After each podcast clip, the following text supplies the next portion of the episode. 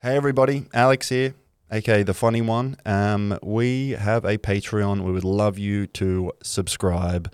Um, you get bonus episodes, you get uh, video of the main recordings, and uh, yeah, it really helps us to uh, support the podcast. We love doing this pod. If you love the pod as well, it would be great if you could subscribe at Patreon or through uh, whatever podcast app, if through Spotify or through Apple Podcasts, you can subscribe as well. So go and do that. And uh, thank you very much. Enjoy today's episode. trying to make a living, working hard to get to heaven where I come from. Oh yeah. Hello and welcome along to the Community Notice Board. Ready? Oh yeah. Mm-hmm. Hello, welcome to another episode of Community Notice Board, a podcast about suburbs we grew up in, local landmarks, hometown heroes, and coming of age tales.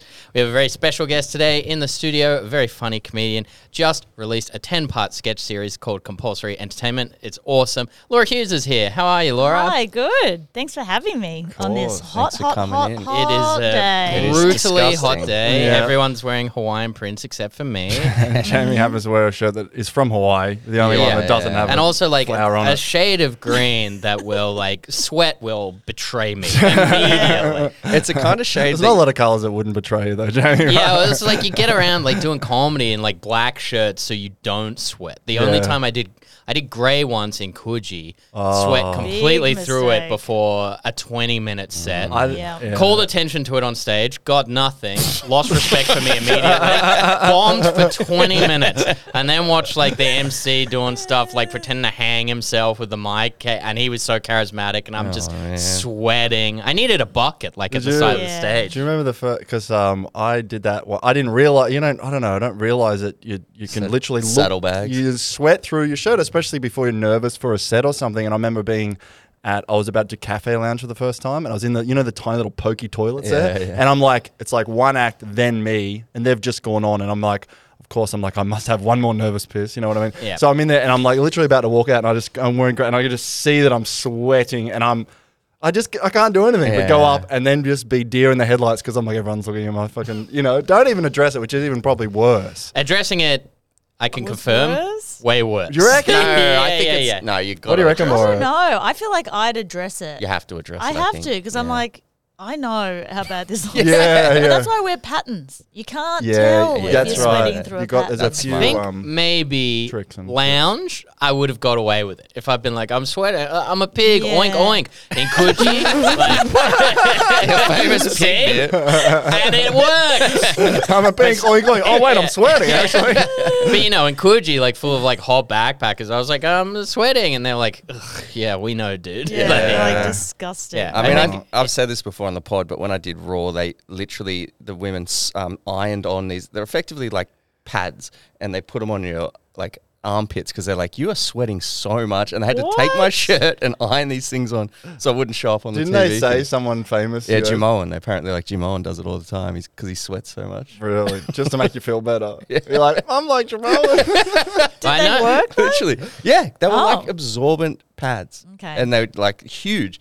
Um, and now you're in a commercial. Like I, know. I can ride a horse. I know, like, Pouring blue liquid on it. you can get. I know. Don't ask me how I know, but you can get like a prescription deodorant that like stops. yes, like, dry real claw. swe- I yeah, did it yeah, as a yeah, yeah. teenager, and Yeah. it is not good for you. It- no, it no. I'm sure burns. I had it once, and it Yeah. burned the fuck Well, the out. I- it burns. It blocks things Yeah. up. Yeah, because feel, 'Cause I when feel you find out- for a reason, right? Because when you find out how it works, like the Driclor is just like, it's like, all right, we're gonna plaster Paris your arm. Yeah. and And it's called so- Driclor. Yeah, yeah. It sounds like Yeah. some sort of supervillain, like dry claw. and it's like it's it's, sucks the water out of it's you. It's a cartoon where like the person puts the finger in the hole and it just spouts mm, another mm, leak. Mm. Like I'm just sweating more out of my Yeah, forehead that's at right. that Because you point. sweat to cool yourself down, so you, your body's like, "Oh, that hole's blocked up. Let's go to the mm-hmm. head. Let's mm-hmm. go for the f- fucking eyeballs." People are whatever." just gonna be sitting and listening to podcasts, being like, "Why are they talking about the heat so much?"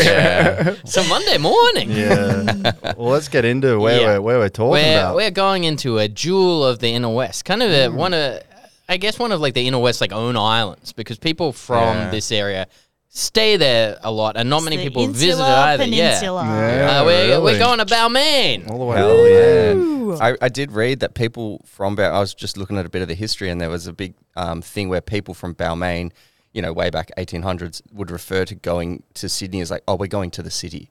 Like it's like like a day trip. It was just known as being like, oh, that's like we're a country town, effectively. It really felt like that growing up. I mean, I was in Birchgrove in Balmain, so it's like the bougier part of the bougie. Oh, So they're like Balmain. Balmain is like, we're not Balmain. Is Yeah, that they're what like, it we're is? Birchgrove. Oh, we're wow. um, but yeah, it was like work. It was like growing up in like a village or a country town in the middle of Sydney. Yeah. It was pretty awesome. Because there's transport links are not super good Yeah, it's there, like right? There's no train or anything. No Or I guess train, you can there's ferries and buses. stuff. Yeah, Yeah. yeah, yeah, But I guess that keeps a little bit of the riffraff who are like, oh, there's no train station. yeah, You know what I mean? but it like, was like it was very working class Yeah, until it used to be couple Prozzies and um, like the Wharfies. right. It's a Right. birthplace Ages back in of uh, Labour as well. Yeah.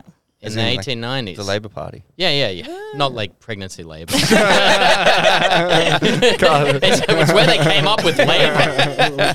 That's okay. It's clever. Wow, I didn't know that in my research of Balmain. Like, I skipped over that one. Yeah, But yeah. Oh, okay, there we go. But it is, yeah, it was very working class because it's on the water, right? So it would have been wharfies and stuff, Yep. and that just means working class for a long time. And then eventually they go, hold on, this is nice living Yeah. on the water, and then all the Good view. rich people get there, and yeah. Yeah. Well, to me, like when I moved to Sydney, my view of Balmain, and I think I've been there like once or twice, but it was always uh, like a pocket of Byron Bay within Sydney. Like it's Oh. like hippie, like Yes. anti-vax, like alternative. Really? Okay. Do you think so?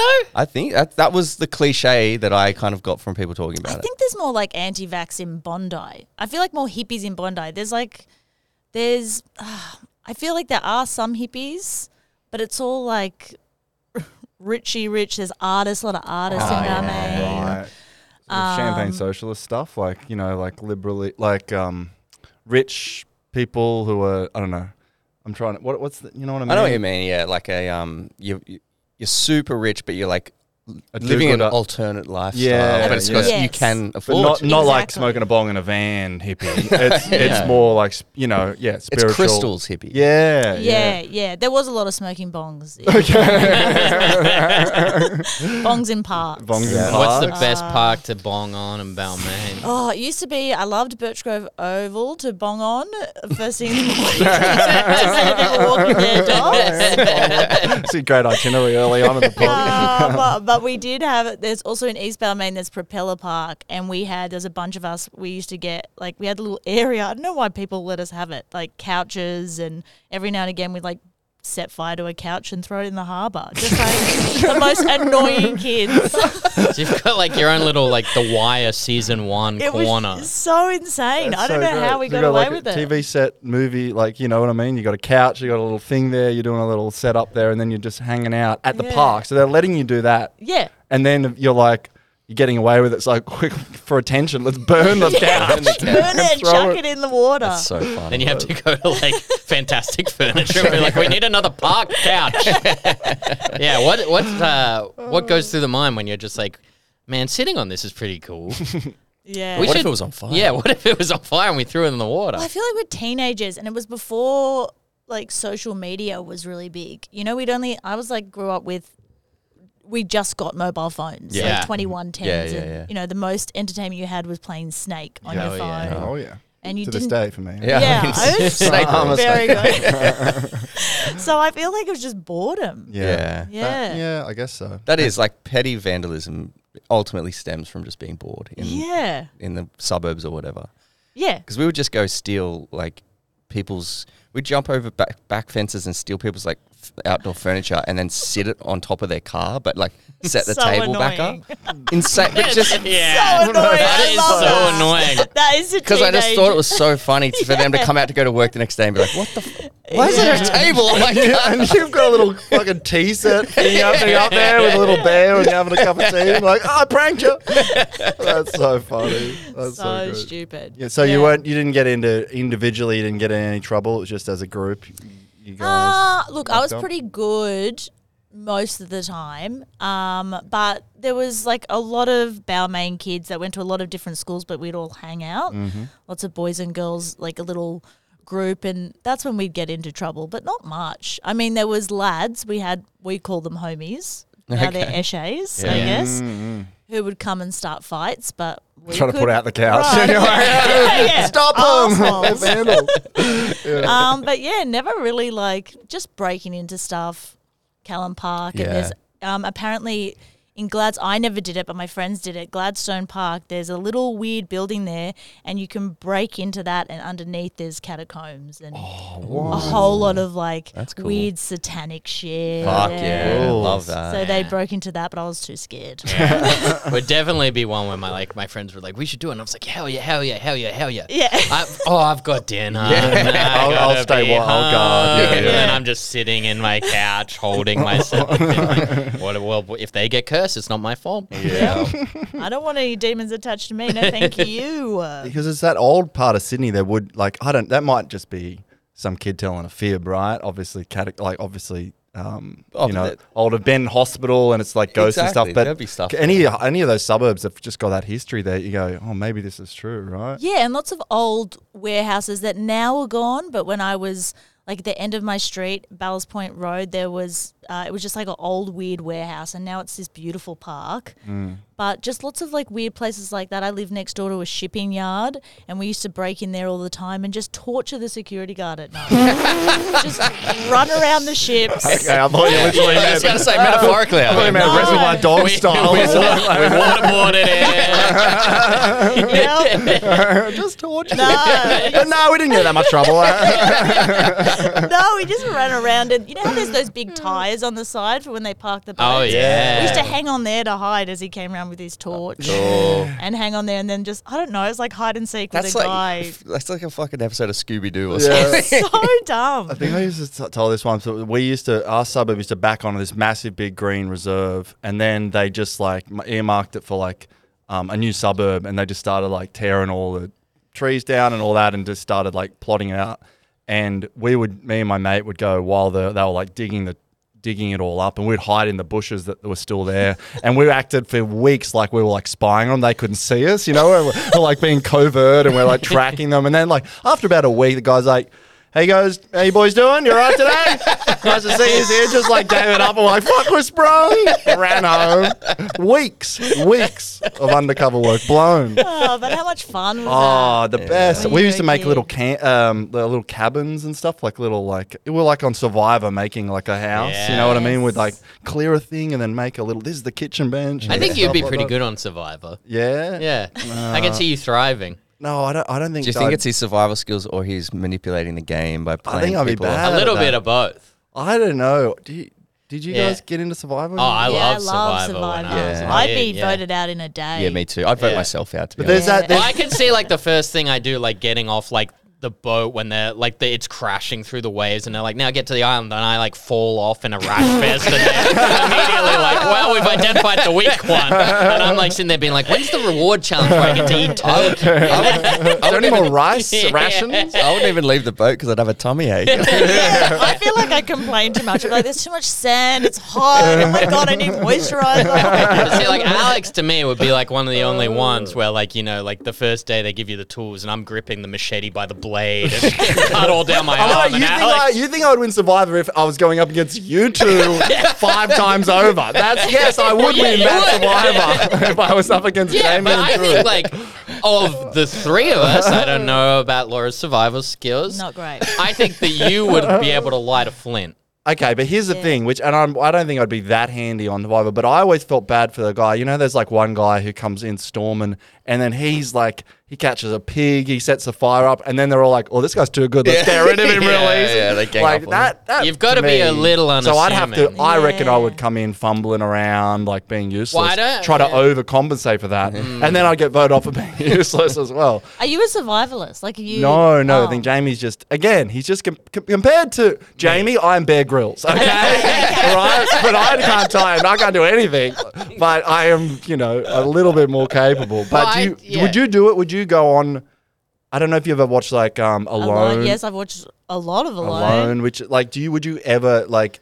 Obviously, I would never think I'd be good at it. But there's an amount of money if someone said, "Would you attempt it on camera? Would you do it?" Right? Yes. W- Would you would you have a crack for like I- guaranteed like you know fifty grand or something like that? If it was guaranteed, yes, but I wouldn't last very long. yeah. Mm. I want to do a survivalist course. Like it's my Oh. fa- I just want to go Oh, you and really like, wanna- I really want to do it. Yeah. I feel like those are skills that I don't have That would be cool to learn. I think it would be cool. Are they co- offering these courses? They can you can do courses. I've looked them up. Interesting, I've never There's some seen. like weekends. That Man, we should do it and do a pod about survivalist courses Yeah. a week later when the guys just yelled at me. through all week.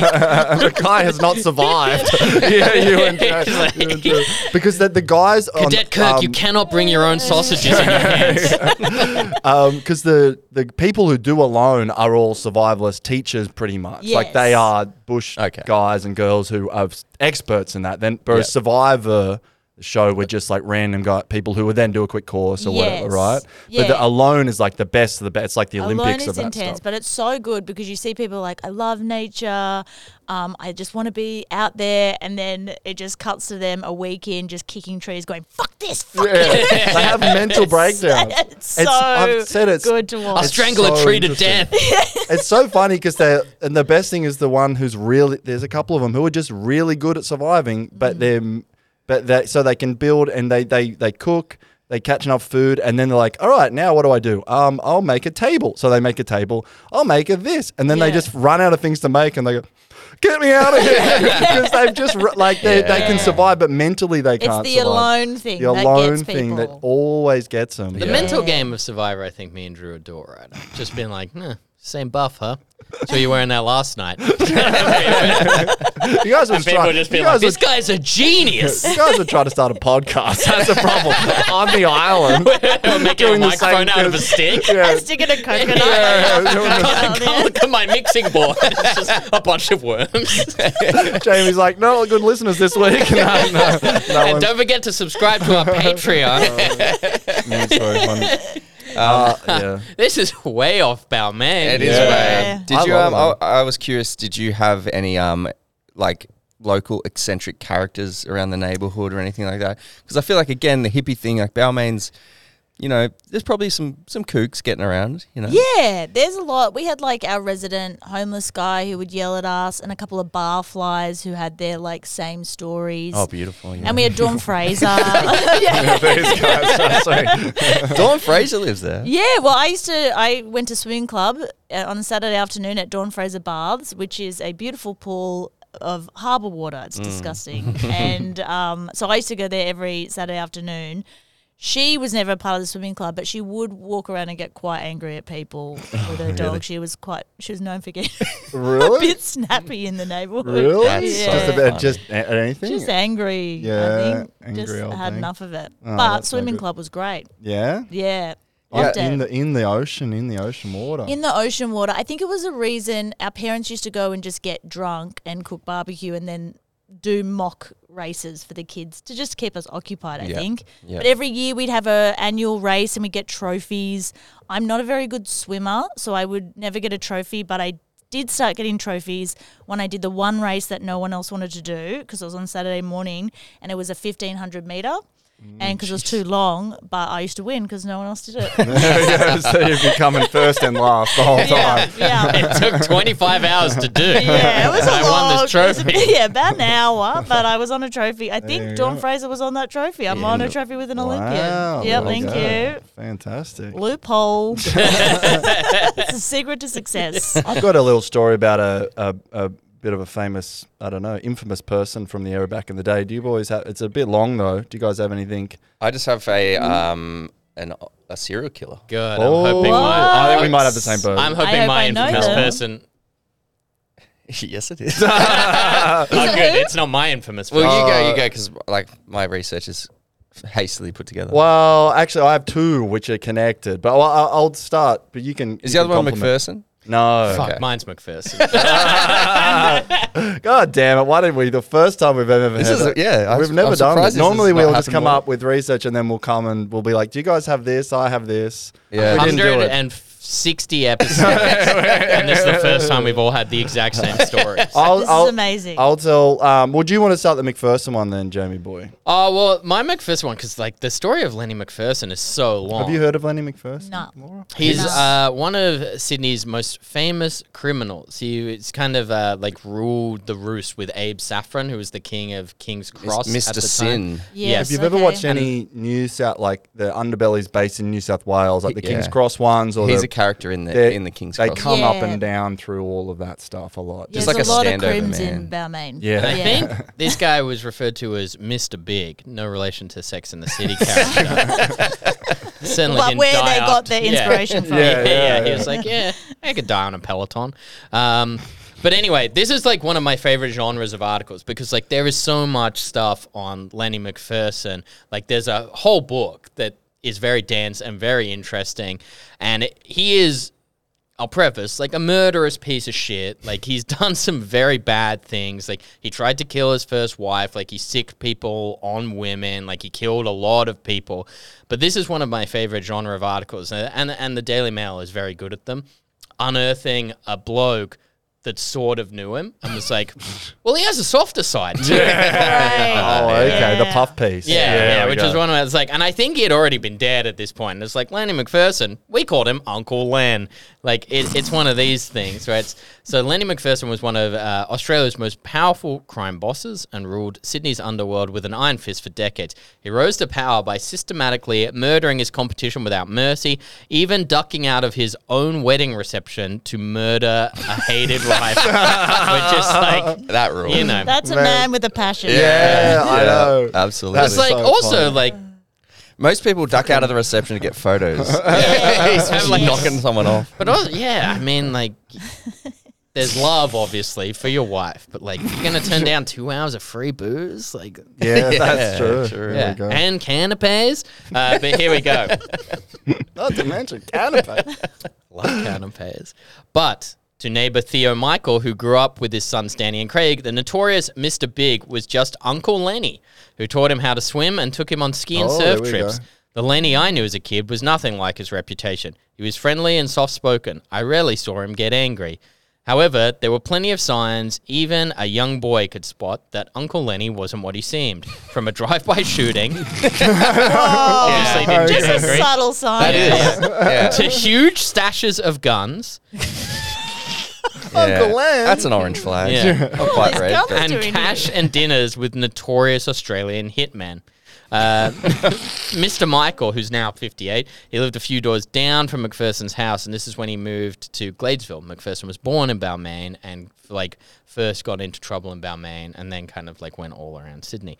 Um, so, while McPherson expanded his criminal empire and wiped out numerous rivals during these blood soaked decades, at home, he appeared to be just like any other suburban dad with huge piles of guns. Drive-bys. yeah. Danny and Mr. Michael were in the same grade at Gladesville Public School and later Hunters Hill High and were best friends through their child and teenage years. The gangster's son, who as a child reportedly strutted the neighborhood calling himself Little Mr. Big, which is a name you should use. yeah,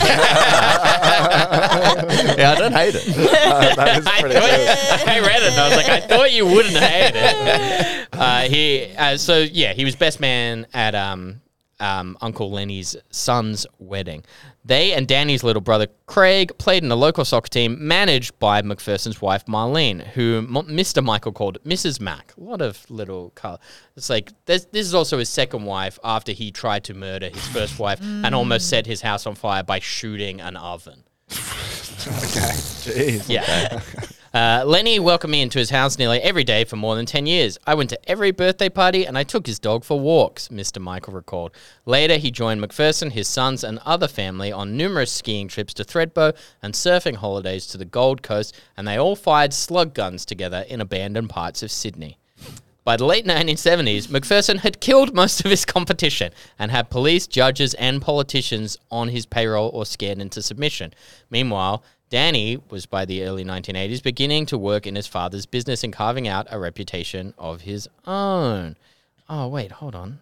This article's in the wrong order now. Sorry. but there, there's oh, there's a great part about a cop here. Was it Roger Rogerson? No, no, no. They like he's just like um 'Cause I- famously disrespected cops and was mean to them. I think Roger Rogerson and Graham Henry were like they became rivals with Lenny McPherson because he was like the big dog on the way out, and they're like the new young bucks coming on the way And in. this is They what had is two this the different gangs. seventies, right? yeah, this is the 70s. seventies. So and then it's like you can just bribe cops and the, like the, co- Oh, the cops were the biggest were gang in Oh yeah, Corrupt, no. yeah. Here we go. Here's the story. The boys. So like, uh, so this guy, Mr. Michael, and his uh, Lenny McPherson's two sons, they're inseparable, and they used to like uh, ride billy carts in the neighborhood, and they used to play soccer a lot. And McPherson was always their first call when they got into trouble. In those days, there was a patch of grass near Mr. Michael's house where they played soccer that was adjacent to the house of police prosecutor Ray Briddick. Sergeant Briddick threatened to incinerate the boy's ball if it hit his prized rose bushes.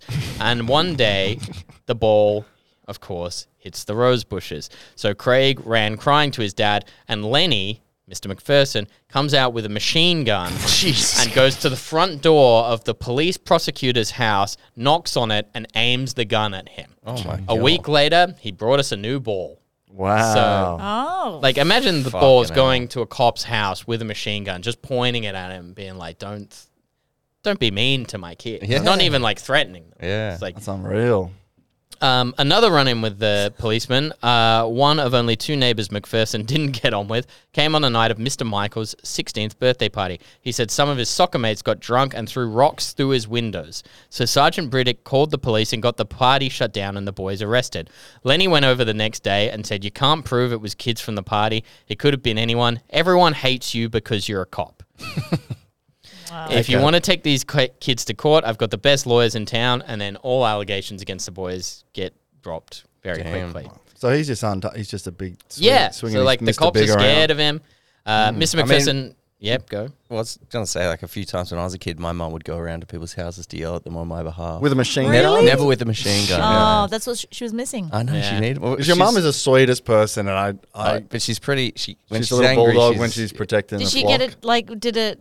Was Oh, it she- effective when? Yeah, That's she so went, and there was always men who would yell at us because we were like mucking around in their front yard. Yeah, the something. furniture set on their car. Well, one guy, there was one guy, and admittedly, like we were in the wrong because we were filming ourselves jump off his fence into a bush in his front yard, like because it was like we were So, trying yeah, do, you're like, being a little jackass. shit. And he was like, he said something like, he threatened to kill us. He was like, if you boys fucking jump in there again, you're not gonna leave, or something like that. And I went back and told mum, and she fucking stormed over there. Was like, "You don't ever fucking talk to my kids." Like, that. Oh, got into it. It was great. Were you embarrassed or like, No, I hell loved it. yeah? Yeah. Did, did your parents ever get involved in any of your shenanigans, Laura? or they just let you? Yeah, my dad's pretty argumentative, so like they're pretty protective. Hmm. Yeah, but never like that. never, like go storming over around and bashing on the No door. machine no, guns? no machine guns, unfortunately. What a like a, that is what a move to your dad just rolls around a machine. And imagine, you know, how like, you know, little kids are like, my dad's bigger than your dad. Imagine that kid at school, like, my dad has a machine yeah, my gun. dad's and everyone's machine like, sure, he's got a machine gun. We all, we've heard your stories, mate. Um, here's some more. McPherson didn't work a normal job, and his fear of assassination often kept him at home behind his security, where he kept himself busy with hobbies. Lenny was always painting. He made this huge mural all around the pool and He's did like a a lot of Warhammer guy. DIY. yeah, he got really into Warhammer. got really into Pokemon at some point. Uh, it said one day McPherson asked uh, this kid, Mr. Michael, to fetch a paintbrush from the back of the shed, and the boy discovered a hidden room about four meters long on each side. He said, I peered through a crack and saw it was chock full, Full of, of money. guns? Money. Oh, so just Damn it. bricks of cash piled Oh, up. Sweet. That's a yeah, that's fun. Yeah. That's pretty cool. He also counted his money on the dining table, and sometimes there was a machine gun or a bazooka sitting on the dining table. That's a Casual fucking Looney bazooka. Tunes Yeah. cartoon. yeah. The dining table was the setting for numerous meetings with well known underworld figures to discuss business or who to bump off next. Mr. Michael said he regularly saw powerful gangster and McPherson associate George Freeman and psychotic hitman Stan the Man Smith eating dinner or hanging out with their boss as he walked through the house to Danny's room. Lenny counted money on the dining table. Ah, that was uh, McPherson was a, also a notorious drinker at Sydney's pubs, and uh, he loved bashing people and threatening to kill them.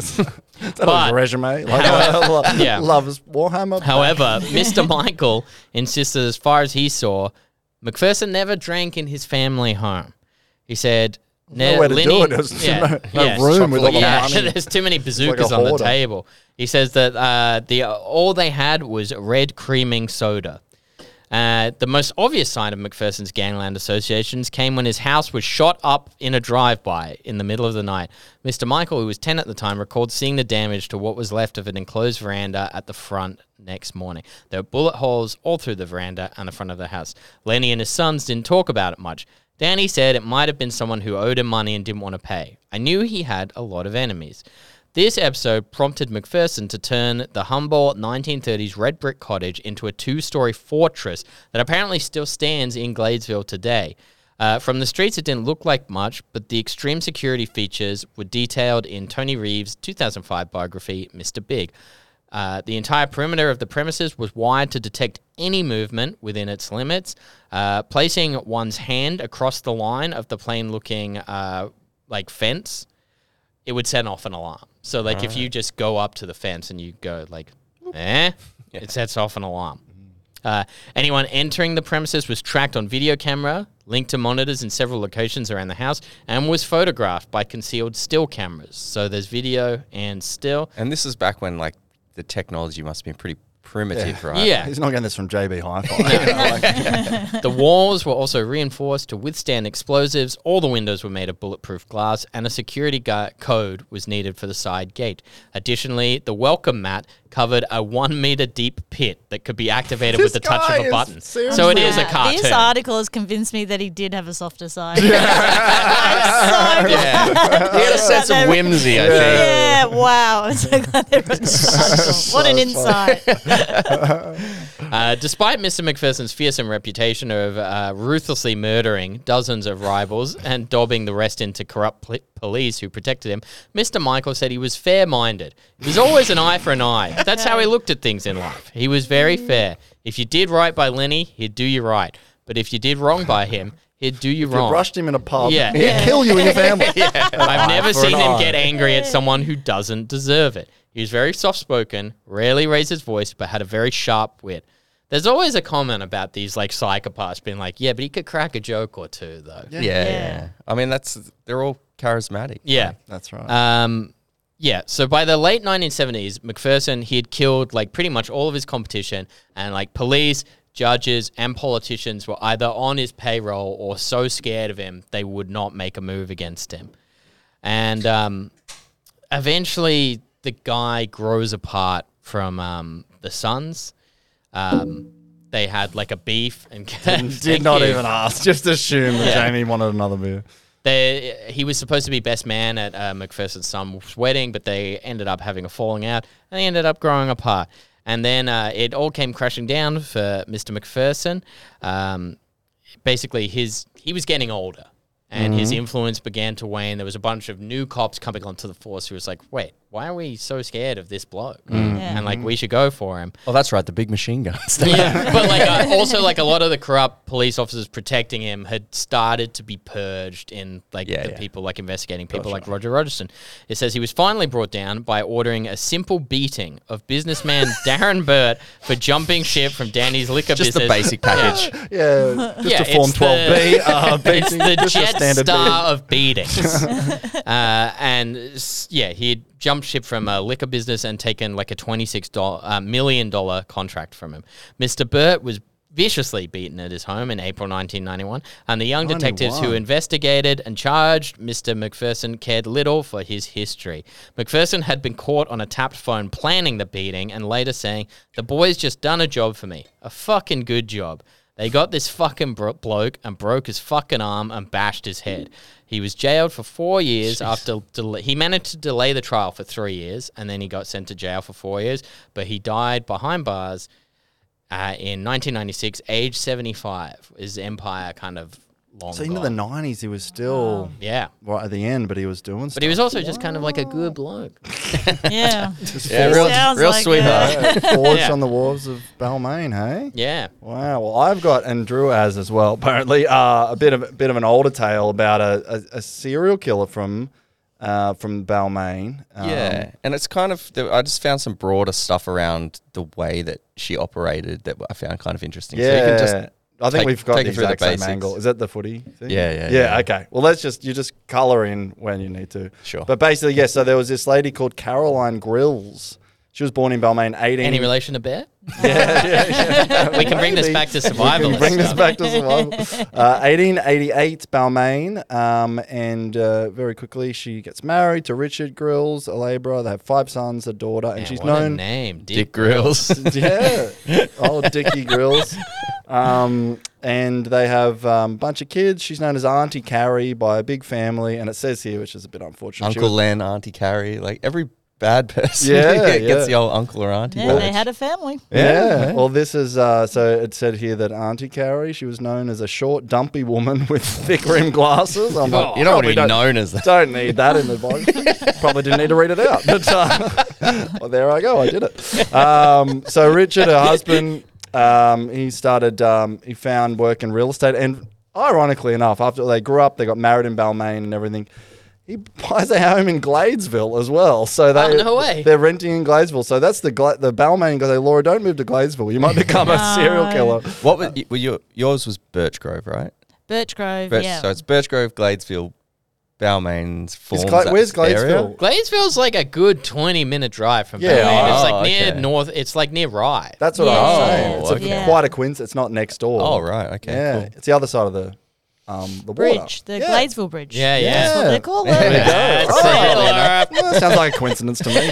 Um, but anyway, they moved there, and uh, in 1940, so in 1947, um, it's after World War II. There's a massive housing shortage and a big rat plague in Sydney. Oh, God. Okay, so she's um, she's looking for a way to keep her house rat free, and she's advised by the council to buy a particular type of poison that they're selling now called thol tholrat thallium. Thallium, yeah. Thallium is the thalrat's the brand. Thallium is the uh, is Write the that down, actual poison. everybody. Yeah. Everybody.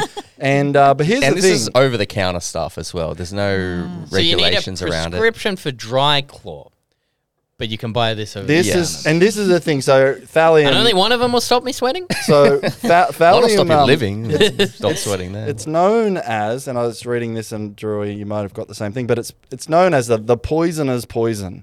it is colorless, odorless, tasteless. Yep. It can enter the body through being inhaled, absorption through the skin, or ingestion. It's inexpensive. This is back then, obviously, requires no license to purchase over the counter, and it's uh, slow acting, and its wide ranging symptoms suggest all these other different things. Yeah. So it's like the perfect, Undetectable. perfect poison. Yeah. I assume You've got Munchausen's by proxy. Yes. This Yeah. is this your is this poison. is the Yeah. right because if it's because it's slow acting as well if we you know if i like you know put in your drink and then you go bah, and you're dead then ah who, Bit who was sus. here but if i do it and three four days later you cark it all right so it's like the perfect thing so anyway she sort of finds out about this but here's the thing there's um uh she her father died several years ago and left her his house but on the So you're going to proviso say thallium stash. yeah, yeah, big big pile in the back room there. Um, she left. Um, she got left the house by her dad on the proviso that she allow that her dad's widow, so her stepmom, um, Christine Mickelson, to live there until her death. Ooh. But at age of be any day now. 87, Christine hanging on to life a little too much. She's clinging on there. It's 87 is 400 years old back in 1900, yeah, early that is a long life. Rats come in many forms. Yeah, yeah, exactly. So, uh, so Christine's like, let's just speed this on a little bit. Do you know what I mean? Starts tipping a little bit in the tea and the cakes, and starts lacing it. And obviously, no one really is um, suspicious when Christine died uh, a couple a month or two later at the age of 87 in 1947. So that's the start of this woman's uh, She was journey. hooked. It's a spree. Now Yeah. th- that's what happens. So now she's got a house to herself with a husband, right? But her husband's got a sister-in-law, right? Angelina Tom- Thomas, 84 years old, Uh-huh. and she has said she's sort of leaked at a, at a little, uh, you know, a little afternoon tea that because she has a house near Katoomba. And she's going to leave it to Richard and Caroline in her will when she passes on, which is probably not the sort of thing that she should have said. Yeah, not keep that to yourself. poison her. Not Yeah. until that. So she lets slip that, oh, by the way, I'm going to be leaving that to you in my will. She's 84 years old. And But I'll uh, probably die in like 15 to 20 years. yeah, 20 minutes, days, years, depending on how, if I get poisoned or not, you know. So she's cut, and then, so then, uh, then old, um, then old what's her name? Carolyn. Get, uh, Carolyn starts inviting her over for tea. Let's come over for tea. Come on, every day. Come Tea for and tea. cakes. Tea and cakes. Tea and cakes. So it doesn't just take one dose of thallium to knock someone down. Well, I think she was, you know, there wasn't a Wikipedia to look it up, right? so she's getting the stuff, and maybe for the 87 year old woman, you put it, she put in a thing and bang. Maybe she's like, that didn't work, that didn't mm. work, I'm going to keep upping it. So she starts doing it. But eventually, after a couple of months, uh, three months after the murder of the, the, the step, stepmother, the 84 year old um, family friend uh, Thomas died three months. So it was three months between the first two.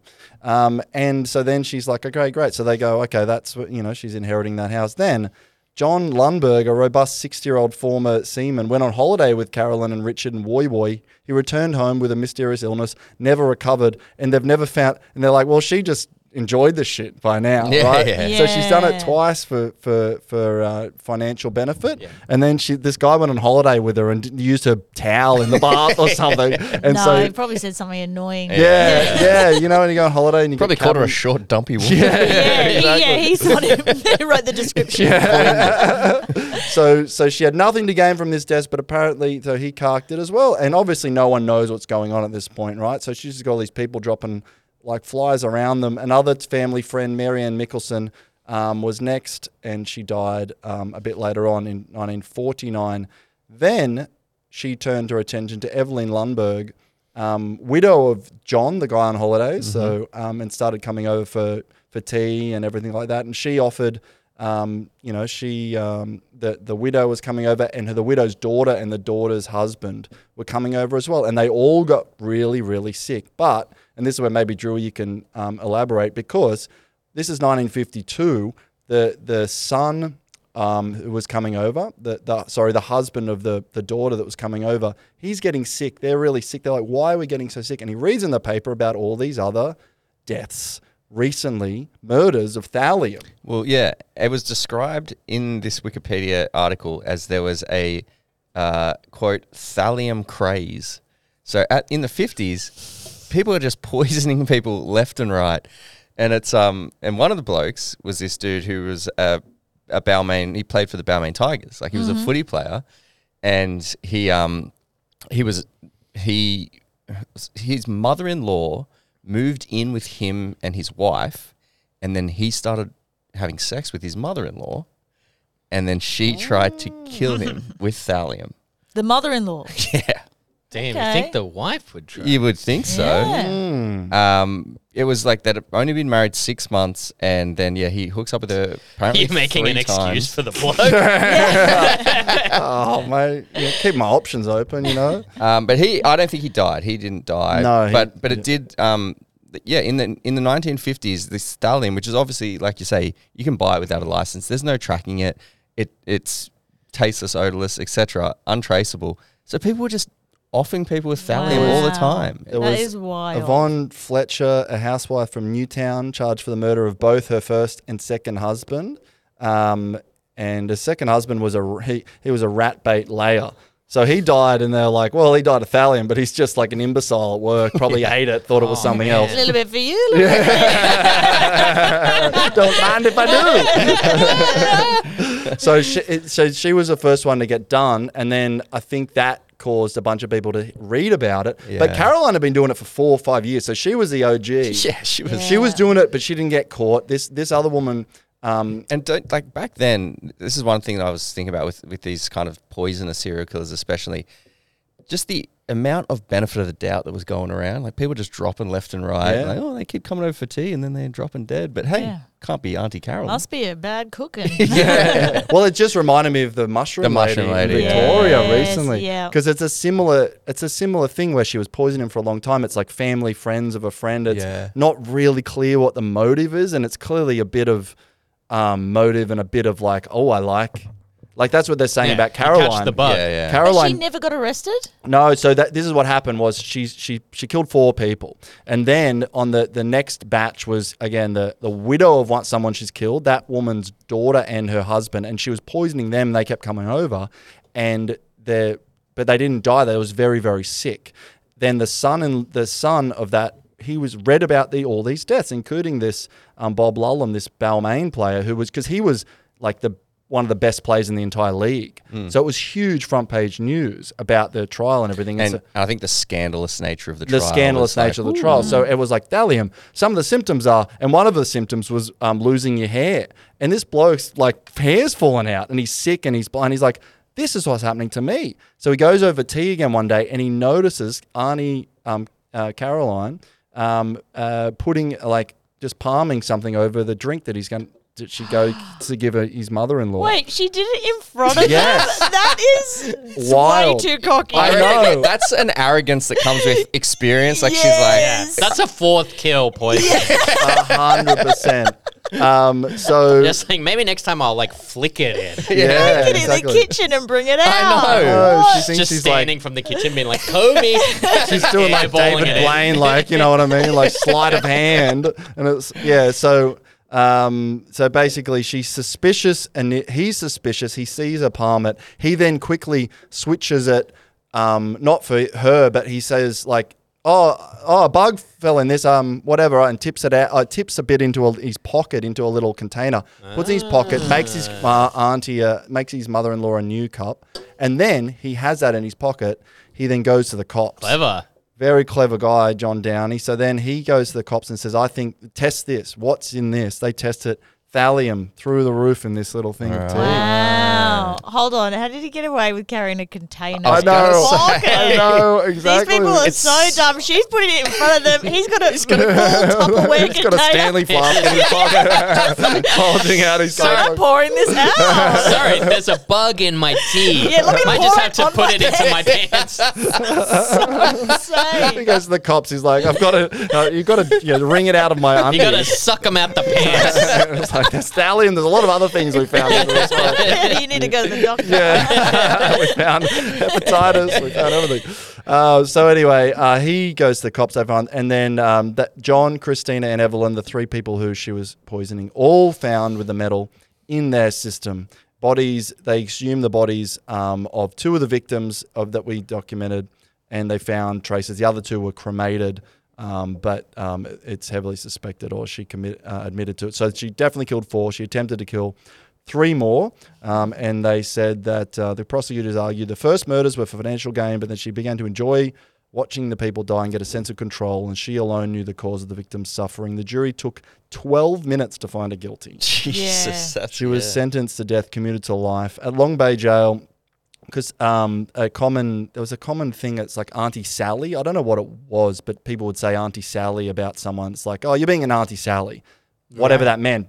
Everyone called her Auntie Thally at Long Bay. Ah, So that was a good That's a great nickname. nickname. So she's copping Auntie Thally until and Way she- better than short dumping. yeah, she's like, I'm happy with this Yeah. one. She started that nickname. up. Yeah, there you go. That's yeah, that is insane. Yeah, and obviously they then quickly changed the form like formula for that. Like you said, Jamie, Well, you'd like have it's to impor- it impossible to get a prescription for fucking anything. Yeah. Yeah. And and I also assume the- we couldn't walk in a price line and be like, "Give me the thallium." Yeah. Oh yeah, it No. would be banned now for sure. Well, it, what they would do is I don't know if that exists in rat poison, but if there's something like that, they would just add a thing that makes it taste like shit or color. You know what I mean? Ah, like yeah. so that you can't do that Like- because it doesn't matter. The rat's not like oh, this tastes a little funky. You know, the yeah, rats just they don't eat eat it. shit. They yeah. eat literal shit. You know Fine, what I mean? Yeah, yeah. so- Notoriously unpicky. yeah, there we go. in uh, growing up there, what was your first job? Was it in the in the area? Uh, no, my first job was at Gowings as the gift wrap girl. I would. What's count? What's Gown? The famous Gowings, building in the, famous city. building in the city on the corner of Market Street Yeah. and um, It's George still- Street. Gowings, it's still, the, the building sign still is still exists, there. yeah. The building's oh, still there. yeah, I know. What you Was it mean, like a yes. Grace Brothers type thing, or It was it was so weird. It had like uh it had a bit of everything. It had like a level that was like utensils and stuff, and then there was a level that had um like weird mini TVs and travel things. Like I don't really know. We all had to wear Hawaiian shirts. That was the uniform. Oh, but something was we've kept up to bits this and- day? Yeah, it was like bits and bobs. Yeah. I guess. Right. Okay. Yeah, like like a, a- Kmart or something. or like a David Jones or Kind of like a David Jones, but more like weird specific stuff. I Okay. guess it's the one. This is the worst description. I don't I really wonder know why they what went out of was in business. there. They can't, no one can explain what their business is. Well, they no longer work. And you, you're exclusively just gift wrapping. I would things. gift wrap at Christmas. I would get a lot of complaints, and I was told to say it's complimentary. You're not allowed to complain.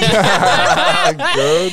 and then I started letting people just wrap their own stuff. I would What a hand them- scam. DIY gift wrap. Yeah. Girl, that's so cool. So But you weren't good at it? Like, No. or just, I'm very bad at it. I'm to this day, horrendous. yeah. I got it right, but like there was so many weird shaped things there. yeah. It was like the shop was like if David Jones met like a camping store, mm. met like Oh, okay. a two dollar shop. Like they had weird. Yeah, it was just a very weird Yeah, store. I okay. love. Yeah, it was fine to work there. And then for a while, I worked at the Exchange Hotel because in Balmain, what we're famous for, not as much anymore, but we have more pubs per capita Oh. than any other place in Some Australia. Great Not pubs know out Some there. very yeah. famous, very old pubs. Very as old well. pubs. So I worked at the Exchange for Is that a while. are they? Do they have different reputations in terms of being one's rowdy, one's r- bougie, yeah, or yeah, different ones. Like Dick's Hotel is across the road, and that's more like low key vibe. There's the William Wallace, which is really old school pub, like still has the same old guys that go.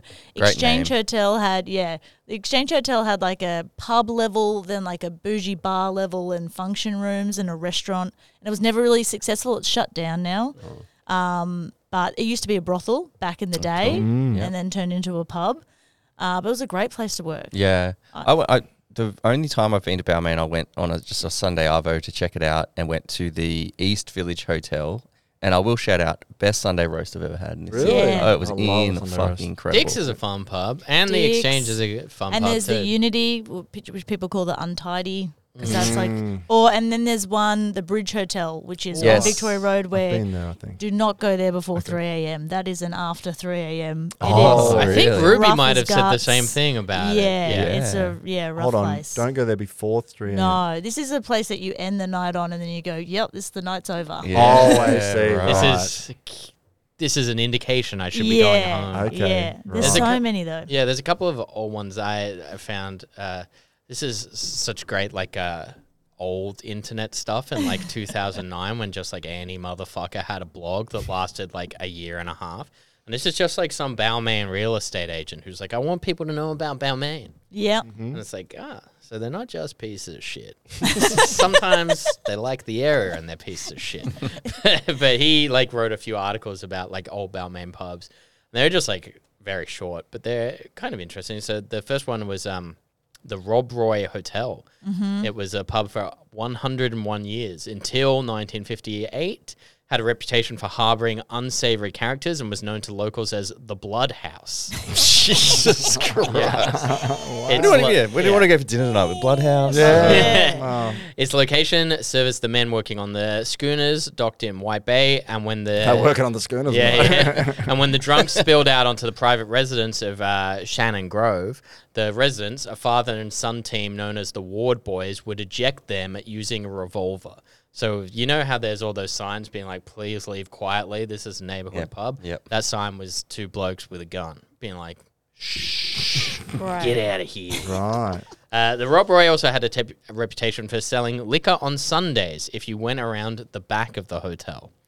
Uh, it's now a boarding house, and then there's uh, the I think this still exists, the Dry Dock Hotel. Yep. Dry dock's great. It's the oldest one still operating. Yeah. Uh, it opened in 1867.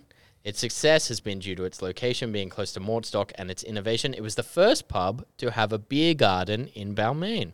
Wow, we were. Fancy. Yeah. Very nice. Uh, what's another That'd be a one that's beautiful spot. Is that on the water with a beer garden in Balmain? Is Uh, what I'm it not is? sure. I've no, never been it's to Dry near Dock. the water, but Right. not on the water. Mm. There's so many. Like we get a lot of hens parties and um, bachelor. Is it a good parties. pub, like a pub crawl vibe? you can literally crawl because It's it, in- it takes you like hundred meters. You're at another pub. That's Yes. so cool. I think it's Yeah. literally on the local government's website. Yeah. Like you like here's the fucking historic. Well, that's what they pub do now in. Marrickville with the with the yeah. bre- the well, 'cause breweries. I, yeah, I was yeah. looking up the old pubs and found like a pretty uh, like I think a local council site that had just like a map and like all the like little. There's like, a path that was a- people would go because you'd start in Balmain at like Dick's and Exchange and go to Town Hall, then down the street and go to like Unity. You could end at the London, and then there's right down to East Balmain. So there's just pubs everywhere. Yeah. That's so cool. It's really cool. and they're all nice. Like they're not all uh, hem style bullshitty ones. Like they all got a bit of No. character still. They've all got a lot of character. That's awesome. Um, That'll be was fun as one of hell. those pubs the first pub you ever went to? Oh, I don't know. Well, my I just used to go with my dad. Drank. He drank at the Sackville in Rozelle a lot, so Ah, I was yeah. there a bit. Um, we used to Angela's Ashes him, where Mum would get us to stand outside and be like, "Please come home." we call it, we call it Angela's Ashes. it ashing. That's so fun. So She was like, Dad won't come home. Let's go. Angela's Ashes him. And I was like, all right. it's so, unhealthy. Um, uh, yeah, they like the William Wallace and, and uh, yeah. And it's it all shuts down for Anzac Day because there's two up and all the streets are closed and like people spill out into the streets. Mm-hmm. And the best two up is at the William Wallace because it's just so old school. Like the pub still kind of looks the same. Yeah. Yeah. I love those old places. like Yeah, that. we don't like- get them a lot. I got to check this out. I'm Yeah. going to do a bit of a Balmain weekend. Well, I can see we- why people Yeah. like who are settled and like you know whether they can get to work easy on the bus or whatever, but like why you just never leave there. 'Cause Yeah, it sounds yeah, like yeah. just you're close enough to the city, but you've got just the perfect little suburb to, to, to live in. Yeah, with little a million village. options. It just doesn't have a cinema, so you'd have to get on the bus to go to George Street. Ah, right. That's the only thing. The only then I would thing? never leave. I don't think. yeah, yeah, yeah. Definitely, like when I lived in like Epping area, like going to Balmain was like a fancy day. Like you'd go there, like you like a great place as well. Like when you're like 24 and you've got like a new girlfriend, you're like, Yeah. well, where do we go? And it's like get in the car, hop to Balmain. We'll go to. Do you remember the franchise Kazbah that was like uh, yes. like kind of like Rings a Middle. Eastern that did like the uh, breakfast, but like the pancakes were like an inch thick and in a huge plate. Uh, You take Something people rings a there, bell about Kazbah. Yeah, and they they're also famous for having those weird like water jugs where you'd ho- hold them up like real fucking high, and the water would just go into the glass. You'd be like. This guy's a magician. Just that was definitely like one of the things. Like, that was your hot like date people, move. uh, people I knew like in that Epping area would be like, yeah, you got to go to Kazbah, Balmain. That's Yeah, it was good. Big spot. breakfast. But um, it's kind of like in more recent years. It's I think it's coming back. But when I was growing up, there was a milk bar, and it was all still like really cutesy, not super expensive. Then Mm. it got too bougie, and then a lot of shops shut down because you couldn't afford rent. Yeah. and it got a bit sad. For A a, little while. bit sad. Yeah, but then it's like I think it's starting to A little bit. Yeah, okay. Come back. Because like Yeah. it seems like Dick's kind of pushes against that a bit, where they're Yeah. just like, well, we're not fucking like one of the s- pubs that's like we make a million dollars and we're gonna do this. It's like it's pretty like nice and dark in there, and they're like, we do what we do. The sad Yeah. thing about those um, suburban pubs is um, you could never open a suburban pub today. Like if it wasn't already one there, like you can't, Yeah, like yeah. because you would never be allowed on the, some corner of a street Yes. to say this will be a pub now. It'll ne- so as soon as a pub goes, it'll never be. Yeah. It'll, you'll always lose one. So like if Balmain has. I don't know. What are we saying? Like ten different pubs? Is something like that More. more? Yeah, yeah. So like, you know what I mean? Like, you if you if they shut if a bunch of them shut down or you know turn into apartments or something, you'll never it'll never just spring back up. So Yeah. it's like really important to I think a few of them, drink. um, we got it all. yeah, support. a few of them are heritage listed. I think. Yes, that's well, lot of Exchange them are, Hotel yeah. is, and now it's shut down, which is a bit sad. And Town Hall is shut down, and they tried to turn j- turn it into an Orange Theory fitness. Which I was like, why would you want to oh. exercise on sticky floors? Like you can uh. still feel the energy of the uh, pub. yeah, like, I- that's not It's the hallowed you wanna- ground. yeah. You I just think have that- flashbacks to drinking too much and want to Yeah. vomit. That's not good. I think I don't know what they're turning into it now. So it's like those buildings are kind of empty, which is a bit weird. But yeah, I was like, oh no, all the pubs are going. We Yeah. can all keep drinking. yeah, yeah, we gotta support the- There's definitely a You're doing the few- opposite of Angela Ashes and your dad. Come on, Dad, you've got to come back and That's what Dad was doing. You do see, um, even around sort of walking around Newtown and in, into Redfern and stuff, you definitely see buildings where you're like, I know that used to be a pub. Yeah, Now it's like Yeah. a real estate agent. That yellow Yeah. tile on the yeah, yeah, outside. yeah. Oh, it's so sad. It's like I was. Perfect towel for pissing on the outside. of the Yeah, building. they really wow, nailed that one. I'm walking past it and I need to piss. But I was walking past. Um, we've talked about this. Chris, is it Crystal Castle? Castle something in Carlisle Newtown? Castle. Carlisle Carlisle Castle, Castle. yeah. It's one of and my um. Great it's pub. like just a pub in the middle of the, these blocks of Yeah. houses. Yeah. It's like house, house, pub, and I'm like, Oh, your theory is that that can't exist it would as a ne- news. It you imagine never the get past council it, would yeah. be a riot Yeah. if Yeah. someone was like, okay, let's say it was, you know, uh, even if it was a commercial building If it was on this street, on and this someone street, bought a house, three quarters down the whatever, and then s- it, someone just said, "I'm going to put a pub here." It would never, Never. happen. Yeah. It's just No. such an old school thing. You build the houses around the pub. you build the house around the pub. Or back in the day, they just let you do what you want. So yeah, like it, you know, as soon as that's gone, it's done, and it's great. It's great to walk down past Oh and man, have a little pub it would just on be the so corner. cool if there was a pub on this Yeah, street. Yeah. Yeah. It's absolutely. so convenient for the podcast. Maybe bad for the quality of the episode. Everything else. Should we hit the Uh, final Laura, two? We've got uh, Yeah. two questions for you. The first is if someone says, Laura, I'm coming down to Balmain for a day and I need an itinerary. I need something to do morning, afternoon, and night. Where do you tell them to go? What do you tell them to do? Ooh, Um, okay. I mean, there's so many breakfast spots. So literally just walk down the street, there'd be so many. I'm trying to think what my favorite one is. I do love the Rozelle breakfast more. There's Mister. Mister is a good breakfast. They they used to have Vegemite dust, which is obscene. Vegemite dust. I know it's so dumb, but the breakfast there, other than the Vegemite dust, is pretty good. What is what is, is it like dehydrated? I think they've just dehydrated and sprinkled it. I think so they're just weird. trying to be Melbourne. Um, and then, I mean, I would go shopping because there's so many like Yeah. cute little boutiques that you don't find anymore. Everything's like a big franchise. So there's heaps of uh, boutiques and like lots of furniture places near um, Mister, lots of shoe places. There's um, blush shoes. Just go down Darling Street. I would start there and then just walk down and go into any shop. I shop. like a Yep. good, nice, just walk down the street Yeah, like that. Like if yeah. it's got enough going on. Yeah. and I is love it. Darling Street the like the high street? the like main it's the street. main, r- yeah, main yeah, drag? yeah. cool. So I would even start like in Rozelle and then just walk all the way down Darling Street and just see anything that takes your fancy. Um, the bougiest shop that my mum likes to go to because she has money and I will get stuff from if she buys it for me uh, is Strelitzia. But that's like a, a older older lady shop. So if you're an older lady listening to That's- which yeah, that's I big demographic. I think I I mean, failed your demo. um, and then I'd go have like a drink at lunch. And there's the corner, there's the corner bar in Rozelle, but down there's also a Mexican restaurant, um, and the cottage, which is a very like an old house turned into a pub, and that's like a, a bar, and that's really cute. I'd have lunch there and get some drinks. that that is Beautiful. right up my alley. And then I'd go down and sit in the park in Gladstone Park. Um, and then I'd go past and have another drink at the London. And then there's a massage place down there. I'd get a massage in the afternoon. That's I Beautiful. would do. Maybe my favorite itinerary. I was gonna say that's the best one we've had. This may be the only one I actually want to do.